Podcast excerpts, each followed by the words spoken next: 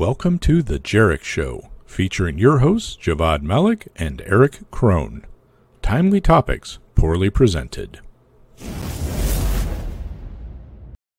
Hello, and welcome to a very late edition of The Jerich Show. We've been having horrible internet connection problems for the last hour or so, uh, which is why we, one or both of us, might appear heavily pixelated. Also, we're recording this a day late because Erich had to go in for some more medical treatment. Um, how are you feeling now, Erich?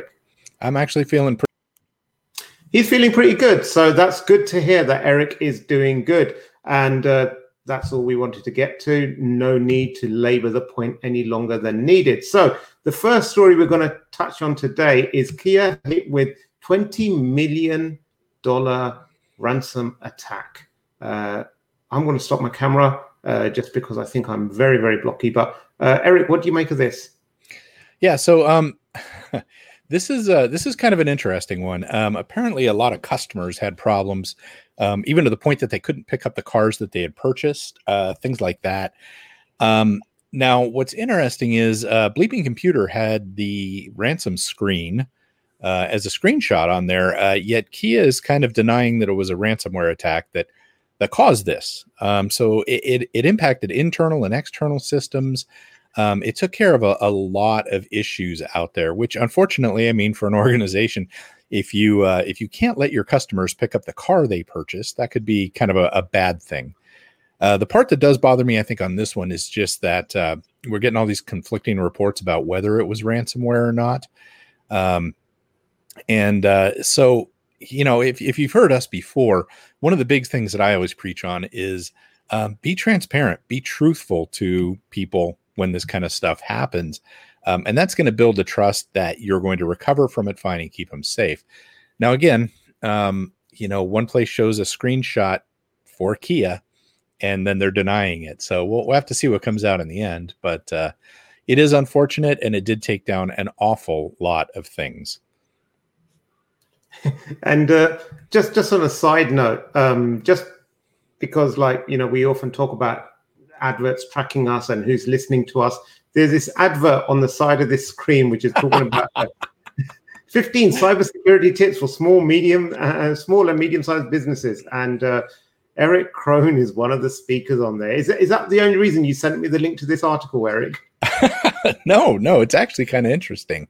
Um, it is through that ThreatPost that we'll be doing this, but no, this is just how uh, where the article came up through. so interesting, very, very interesting. Mm. Yeah, um, yeah, that's a whole nother episode. Is how they you know creepily track you. Yeah, yeah. So you know what this actually got me thinking about uh, a few days ago is that when ransomware hits, it obviously availability is one of the first things that goes. Uh, obviously, if they've stolen data or, or, whatever, the confidentiality is there as well. But availability is the biggest concern, and so systems become unavailable. Um, but with remote working, I was thinking availability might take on a different turn of events as well because people are working from their homes or wherever they might be.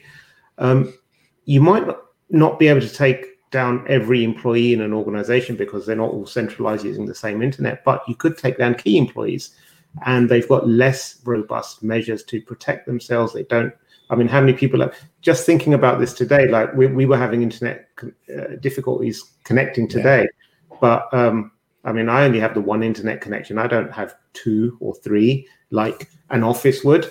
Um, so it, will be interesting to see how in the future, as more organizations adopt a, you know, even once the pandemic's over, I don't think everyone's going to be rushing back to the office and it'll be same like 2019 all over again. But there'll be uh, an element of rotation or some people coming in and out of the office and what have you. And uh, how sort of denial attacks, denial of service attacks work in that regard, or you know, just simply people not being able to join or, or what have you. It, it, will be an interesting dilemma. I think that one that we will have to see how it plays out. Which yeah, is my one thing. I have no idea how, how we're going to tackle it. Well, that's an interesting point. I mean, if you could figure out where the CEO from an organization is, you know, with their IP address, where that's coming from, you could DDoS that and basically make them ineffective, you know. And if you pick good timings when they're having, uh, you know board meetings or you know financial meetings stuff like that you could really impact just day to day with a very simple DDoS attack on a home home system. And and how how are these routers going to deal with that you know? So that could be an interesting topic of discussion sometime. Indeed indeed. Speaking of other interesting things and moving away from ransomware for a second or two um, there are, is some new malware that has been found that is native to the new M1 chips on the Macs. And uh, for some reason, this lovely internet you have here. Carry on. So I was going to try to uh, to blame the pixelation of his face on a filter. Um, however, uh, yeah, no, you can see he's we're really struggling with this today. Um, but it is interesting, and, and the reason I actually wanted to bring this one up is, you know, for years folks were saying, "Oh, I run a Mac, I run a Mac, um, everything's safe, I don't even need endpoint protection," and I think that's still pervasive in a lot of people's minds that Macs are somehow safer than PCs. Uh, and that's changed though. That that is not the case at all. So they're already writing stuff targeting the new M1 stuff. Um, and and we just have to get past that mindset that Macs are not vulnerable to this kind of thing. That's right. That's right. I think there's uh, there's been a lot lot of um, lot of behaviors that people have adopted because they assume something is less secure or um, I'm sorry, more secure than than something else, and they can go about doing whatever they want or downloading stuff or or uh, installing software. But um, but yeah, it's it's not quite like that, and th- the stuff that like something that's uh, native to to the chip is um, you know that, that that's dangerous stuff because once it gets in there, then you know it's uh, it's really hard to detect and, and remove and and what have you. Well, and, we've seen yeah, we've seen patches where we have to deal with that with a hardware issue, and so they do a software patch that slows down. I mean, cough, cough, Heartbleed, you know, stuff like that. There's been some some other sorts of things out there that have uh, they've done software to fix the hardware problem, and yeah, it ain't pretty.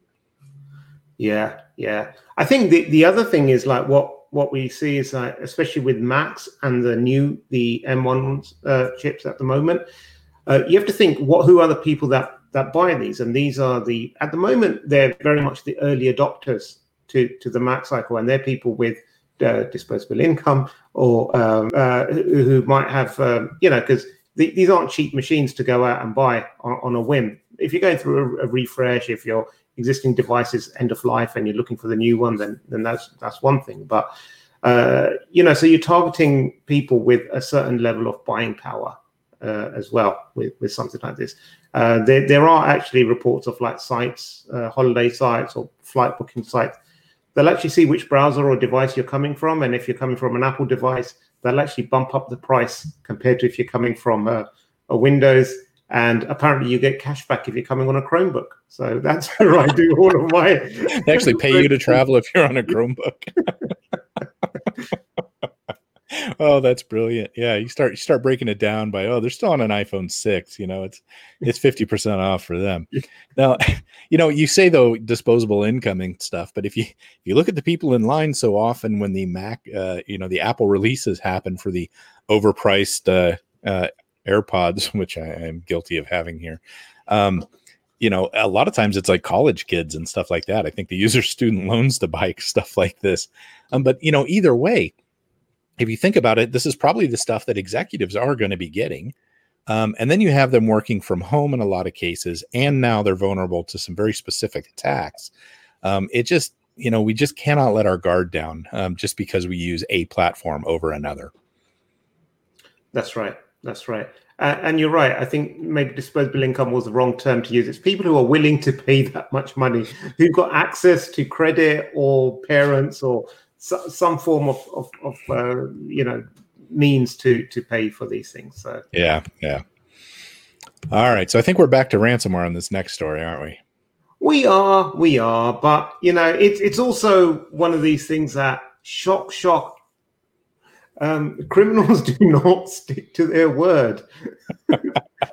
yeah, I, this is kind of a no-brainer, um, and it is something that uh, honestly I've been I've been mentioning on like my ransomware talks. I do a lot of ransomware talks um, because people do want to hear about it. But you know, I, have been trying to make people understand that, you know, even though you pay the ransom and they say, oh, we did, we destroyed the data, um, you got no way of knowing that. And they may not dump it publicly, but they're going to turn around, they're going to monetize it on the dark web.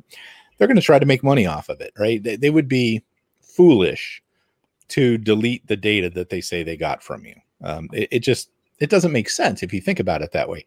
So, you know, it kind of, it's kind of a bad situation because, if you know that's out there, you know, what do you do? Do you not pay just because you know they're not going to? Probably not. I mean, if you're in the point where you're having to pay the ransom, um, you know, you, you've had some bad things happen here. Now, it is interesting that I saw in here couple of tricks they used. I think in one they they showed um, one type of data. They actually showed false data, and uh, and now they're coming back and re-ransoming more data later sort of deal. So they said they deleted this, but then they come back and and re-ransom them for things. Um, and you know, it's just it's an ugly, ugly world out there, and ransomware is just getting more and more ugly. The uh, the groups that are doing this are just you know brutalizing um, places of business in the middle of this thing that we're dealing with on top of things. Um, and I, I, just don't even know how we're going to get our, our hands around this, to be honest with you.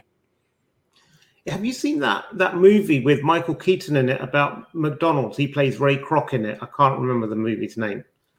But no. there's there's a bit in it where he Ray Kroc he buys the he sets up the McDonald's franchise, and he's struggling to make money even though he's he's franchised it out to a lot of people, and his uh, finance officer who he hires accountant, he says to him, "You don't realize the business you're in."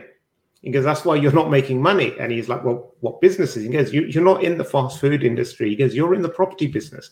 He goes, like, let your uh, franchisees find the land, then you give them a, a, loan, like a like a mortgage to to pay for the land, and they pay you a franchise fee and what have you. So so you're making so you own the land, you're getting money from that, and you're getting franchise fee, and on top of that, you're selling your your your your food uh, he goes, "That's the industry you're in. You're not really in the fast food industry. You're in the in the property industry. And, and if you look at it, McDonald's got prime real estate all over the world. And this is kind of how how ransomware has evolved as well. They they started to uh, just ransom computers, like you know, give us money, until someone woke up one day and said, like, that's not the business we're in. We're in the data business. If we can steal the data then that's where our real profit is. Everything else is secondary. So um, this is why, uh, to your point, it's uh, it's foolish of them to to have that that gold in their hand and then delete it just because someone's paid them. Well, they can go and resell that again two, three, four, five times, or, or re-ransom them time and time again. So um, I, I thought it was a it's an interesting trend that that's you know evolved in in in the business of ransomware.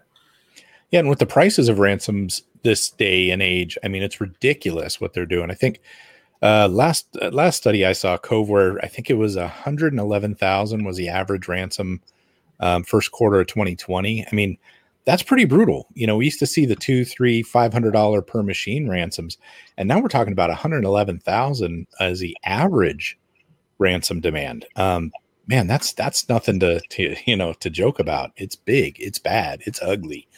And uh, the more they can leverage on people like getting this data out there, the worse it is. And we see it all the time, every week. We see more and more of these sorts of things happening. And un- unfortunately, you know, that's the part that makes the news really, though, is that the the information being stolen. That's what gets you on the front page. Um, is the data breach? Unlike Kia, but Kia was very much, uh, you know, uh, in people's faces with respect to not being able to pick up cars and stuff, right? Um, but when we look at those things that are there on the uh, uh, on the web every week, it's always about data. Always about the data. It is. It is. So uh, anyway, before you scold me for forgetting to mention it, uh, follow us thejerichshow.podbean.com if you want to hear the audio version only. Otherwise, YouTube. Uh, search for the Jerich Show on YouTube. Uh, you can follow us on Twitter at the Jerich Show. Um, have I missed anything, Erich? I don't think so. I think Okay, so I haven't missed anything. And with that, thank you very much for joining us. We will see you again next week, hopefully with better internet connection. Stay secure, my friends.